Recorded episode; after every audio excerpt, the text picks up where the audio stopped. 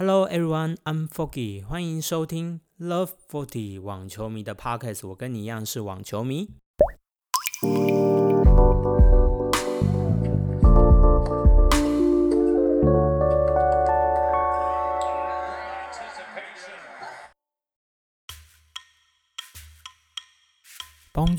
大家早安。那昨天的比赛也都结束了，表示八强的名单都已经结束，已经进入四强了。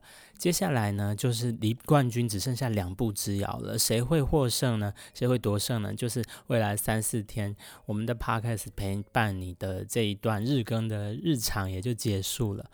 嗯，你说做日更是不是一件容易的事？我跟你讲我的大概的工作流程吧。f o k y 我每天晚上除了要看比赛，可是我通常都没办法看完比赛，因为人的体力是有限的，有时候就会看着我，我是拿着一台我的 iPad 看的，然后看着看着就睡着了，或是有时候我会 iPad 跟笔电放着，同时看两场比赛，那看着看着就累了，所以到隔天早上的时候，我会做一点。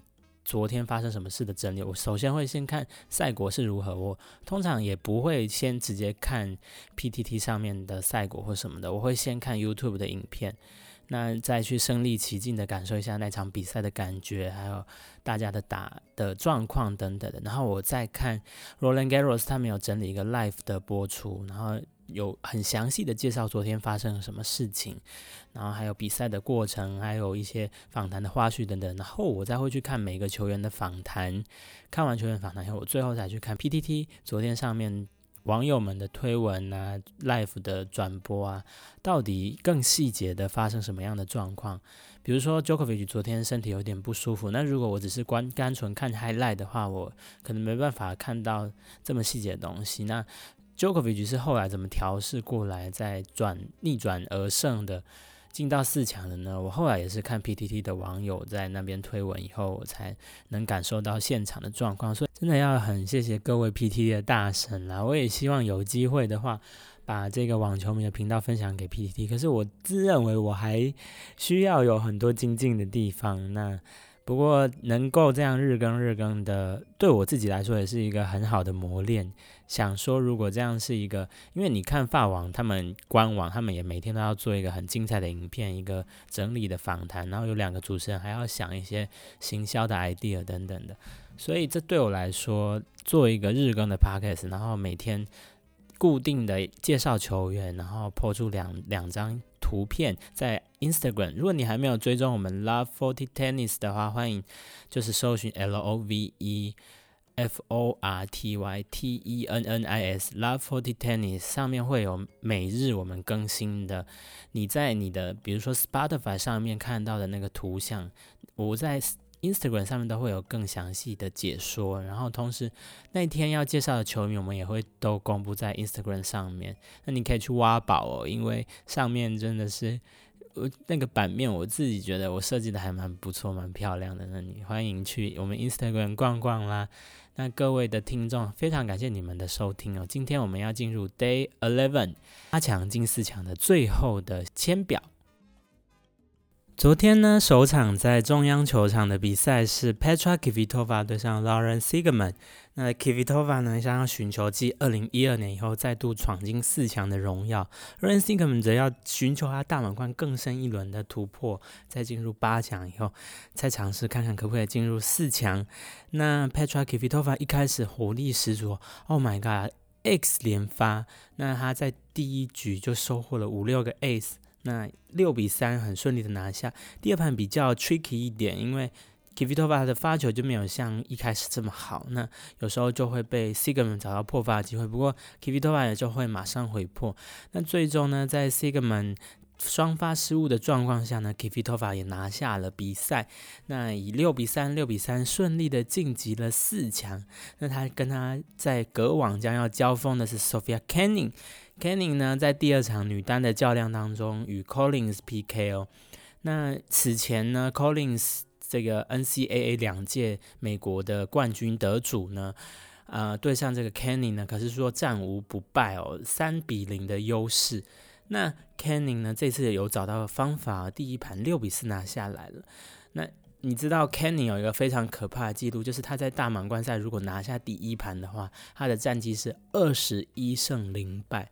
也就是说，如果你敢让 Kenny 拿下第一盘的话，你那一场比赛很有危险会被淘汰出去。因为 Kenny 就算输了第二盘，他还是会在第三盘赶快调整的过来。像我们这次看到第二盘 Collins 呢，开始发挥他的吼叫功力，Come on，Come on，然后就顺利的。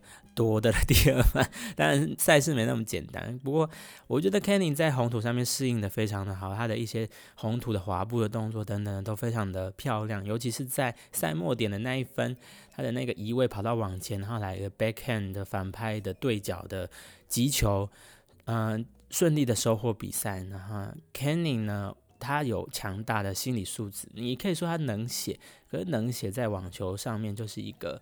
需要的要素对比来说，Petra Kvitova 他比较 emotion，比较情绪化一点，比较打球啊，自己的情绪波动很高。然后对比这个冷静的 Canny 呢，这个。四强的交锋其实蛮有看头的，也代表说 A 法王保住了两个大种子，一个第四种子，一个第七种子，这个大家比较为人所知的名字还存在。接下来呢，四强的交锋将要在今天晚上就开打了，所以如果你是喜欢看女单的球迷，千万不要错过了。首先呢，会上场的是 Iga Swiatek 要对上的 p o d o r o s a k a 这个曾经。世界排名百名外都没有人一无所知的这一位选手呢，他现在已经闯进四强，人人皆知了。那接下来呢，伊加斯王 tag 的交锋，我个人还是看到伊加斯王 tag 的发挥可能可以顺利的挺进了冠军赛。不过这两个都是对他们来说第一场的四强比赛，其实真的很难说。如果普罗萨卡继续保持他无所畏惧的心态，伊加斯王 tag 也继续的。对他的紧张有所克服的话，呃，两个人应该是会蛮精彩、蛮焦灼的。但无论是谁最终挺进冠军赛，都将是他们首个大满贯赛的冠军赛。一个排名世界第五十四名，一个排名一百三十一名，这都是在比赛之前没有任何人会想到的四强对决，还有甚至是冠军人选。那第二场呢，就是 Petra Kvitova 对上 Sofia Kenin。一个呢非常的情绪化，另外一个非常冷静，一个正牌威力十足火力，然后另外一个呢，嗯，调动的方式也非常的高超。那这两位选手呢，也会有一位能进到了冠军赛，是今年辅夺下澳洲网球公开赛的 Sophia Canning。自信心提升后，再度闯进大满贯的第二个冠军赛，还是 Petra Kvitova 这位二零一九年的澳网亚军，还有两届温布顿冠军，在打入他的第四个大满贯赛四强以后，他是不是可以保持他的战绩，继续的挺进冠军赛，跟另外一边的签表一较高下呢？这将会是非常瞩目的看板球赛哦。那大家一定要去看今天，如果你是爱女单的人的话。今天不可错过，在晚上九点台湾时间会开始。那请去享受网球四强。那今天也会产生女网的冠亚军的阵容。接下来呢，要来聊聊昨天的两场男单哦。一场呢是汉堡的妇科决赛战，Tsitsipas 对上了 Rublev。那原本上一次在汉堡五百分的大战的决赛当中呢，C C Pass 眼看要拿下赛末的比赛了，结果被 Ruble 大逆转了。那 Ruble 也拿下自己一个五百分的第一座比赛的金杯哦。那这一次呢，虽然 Ruble 的战绩上是三比二领先 C C Pass，，可是 C C Pass 可是有备而来哦。我们可以说 Ruble 在这场比赛的第一局。第一盘都打得还蛮不错的，打到五比四之前，感觉 Ruble 都是一个有优势的状况。可是，在他的嗯盘末的时候呢，他的那个发球局五比四，他拥有一个拿下发球局就拿下第一盘机会。他呃简单的一些正手跟反手的失误，让他错失被追到五比五以后，整个战局就完全改观了。c c p a s 变成了那个打的比较好的人。那没有在太多的转折，在这场比赛当中，C C 巴斯就以七比五、六比二、六比三进到他的法网的四强，也是他第一个法网四强，同时也是他大满贯赛进到四强行列的第二次哦。第一次呢是在打败 Roger Federer 的澳洲网球公开赛，当时还进到四强，可是最终没办法再继续的挺进。但这一次呢，C C 巴斯又再度的来到了这样的顶尖的行列，那可不可以再下一层呢？因为毕竟他也拿过了年终赛的冠军。我看 Djokovic 他下一轮的对手也在访谈的时候称赞 C C 巴斯，说现在已经是一个非常全面的顶尖。在各种场地都能发挥出色的高手，所以他必须要好好的准备面对 C C 巴斯的挑战。所以呢，男单的昨天最后一场呢，就是 n o v a Djokovic 对上 Carolina Busta。那继美网的意外集中现场以后，Busta 曾就闯进了美网四强，所以这也算是另外一种再度对决。那这次 Djokovic 还是一项上场的时候还蛮多问题的，比如说脖子就有一点包扎，然后。好像是不知道什么落枕还是什么，然后同时他的 elbow 的部分也有一点感觉酸痛不舒服的样子，所以其实 Djokovic 的今天状态真的是非常的不妙，哦，因为身体出问题的时候，你很难发挥自己一百分的全力。那 Carolina Busta 他其实今天的状况也没有说非常的跟他前几集那么一样的犀利，前几轮那么一样的有威力哦。所以在 Jokovic 的状况不好之下，虽然呢，Carina Busta 他能够六比四拿下第一盘，但是在 Jokovic 慢慢的恢复他的身手跟他的感觉，还有克服他的不适感以后呢，后面三盘六比二、六比三、六比四，Jokovic 就四盘过关。那我们也可以说，布斯塔已经啊拿下了 Djokovic 前几轮对手的得分的比数了。可是这个毕竟是大满贯赛，你是五盘三胜的男子选手的较量。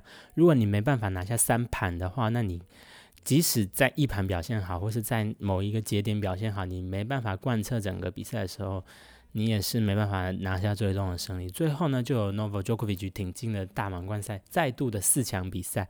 那我们看决赛阵容将会是 Rafael 拿到对上树啊 Diego s t r a z m a n 这场比赛我超期待的，我恨不得那一天赶快到来。那另外一场比赛呢，就是 Djokovic 将要对上希腊的新生代好手 Tsitsipas。嗯，这个签表非常漂亮，也非常的值得看。那最终谁会夺得火枪手金杯呢？这就已经会在这个星期揭晓。二零二零年法网的男女单冠军到会是谁呢？你不觉得到这一步都还是很难预测吗？到底会是乔纳对决，还是会有新的选手上来呢？到底在那个 p o r o s a k a 的部分，他会成为第一个 qualifier 进到决赛，在公开年代，还是说杨杨 s w a t e k 呢可以在？继续的维持他高峰的状态，一路杀进冠军赛，甚至最后的夺得冠军呢？一切都很难说。那也这就是网球的魅力，我们就看下去，听下去吧。跟着 Foggy 我一起每天日更，趴开始喂，也要做完这个星期，我要好好休息。一番日更真的是很大的挑战。不过在各位听众你们对我的支持的状况下呢，我会坚持到底的。谢谢你们啦！那今天我们也没有发网小知识哦，我们要直接进入球员介绍的部分。今天要介绍球员是李娜，李娜呢是中国的前女子职业网球选手。他其实生涯当中有两次退役哦，一次是二零零四年，在他的网球成绩还没有爆发开的时候，他就曾经放弃过网球，回到校园念书。可是，在当年又马上的复出。那他第二次退役呢，是在二零一四年的九月发了告别信，然后正式宣布他的退休。那他对于亚洲网坛来说是影响非常巨大的。出生于湖北武汉，这位两座网球大满贯的单打得主呢，在一九九九。九年的时候转为职业球员，你听到一九九九，现在很多两千年后的新生代在今年发网绽放开来。可是李娜，你看真的是时代的第三了。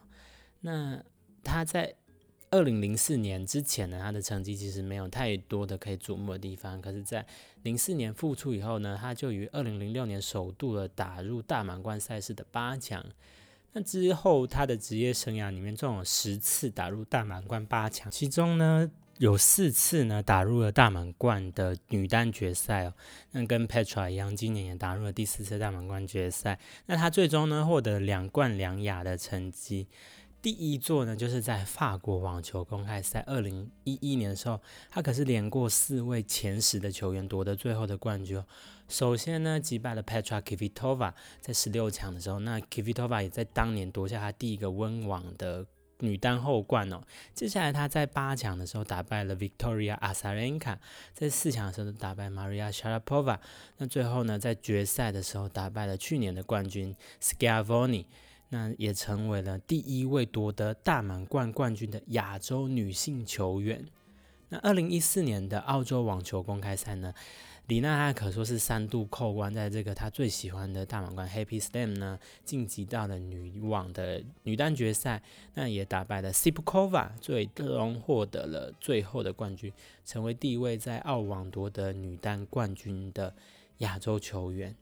二零一三的 WTA 年终总决赛呢，李李娜也打入了决赛哦，可是最终呢，输给了小威廉斯，拿下了亚军。但是他职业的生涯排名再创新高，升到了世界第三的位置。那他的世界排名最高呢，是在二零一四年的二月，他升到世界第二，成为历史上地位排名达到世界第二的球员哦。是直到大阪直美在二零一六年升过第一以后，才突破这个障碍哦。那李娜在二零一四年的七月温网，也就是她夺得过澳洲网球公开赛状态还不错的那一年哦，因为受到膝伤的困扰，她远离赛场两个月以后，在九月份宣布她退休。那她在她的十五年的生涯里面呢，她总共呢二十一次打入了 WTA 女单赛事的决赛，并获得了九个 WTA 的冠军哦，生涯总战绩也非常的漂亮，五百零三胜，一百八十八负。那嗯，是一个非常优秀、伟大的球员，也是许多的球迷非常喜爱的球员哦。因为他的欢快的个性，还有很逗趣的演说，还有常常跟她的丈夫江山在那边眉来眼去一些逗趣的互亏，也是球迷心中非常难忘、经典的东西。那李娜呢，曾经跟中国的国家队哦，有有一点。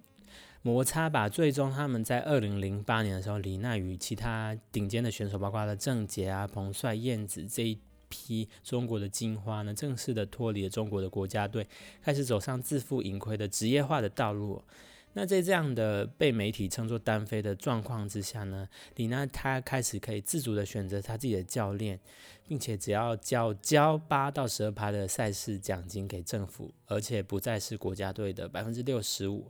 她单飞以后的成就呢，嗯，就非常的要劲哦，就夺得过大满贯，然后呢，也夺得过亚军，也夺得过超五巡回赛的冠军。那他的退役以后也没有闲着，持续的推广了网球这个事业。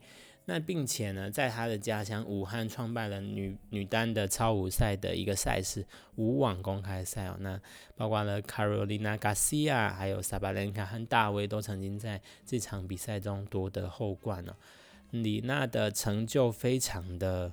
大哦，她可以说是亚洲网坛中一个不可磨灭存在，甚至是世界网坛当中一个非常重要而且具有力量的女性哦。她在二零一九年的时候也入选了名人堂。她这样的对亚洲网坛贡献，激励的更多的青少年、青少女开始挑战这个世界级的殿堂，功不可没。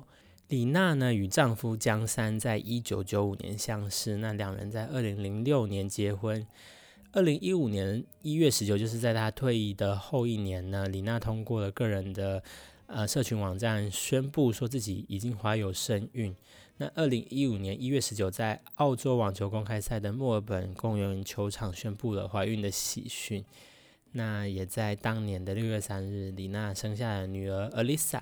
那二零一六年十二月呢，李娜又生下的儿子 Sapachu。不过呢，他都还没有跟他的儿子跟女儿说他自己是一个多伟大的网球选手。他可能想要在某一天让女儿发现，哇，我妈妈原来是这么惊人的女性吧。呃，他也不想要设限他的儿子女儿一定要走上网球这条路，因为他觉得网球是一条非常辛苦，而且要投资非常多。呃，他觉得要让孩子自己放手去追求自己的。事业跟未来，那他也会支持他们。那在这些网球明星退役以后，他们的下一代，我们也看到今年，比如说 Koda 什么的，表现都非常的优秀。我们也可以期待李娜的第二代未来的模样会是什么样的样子。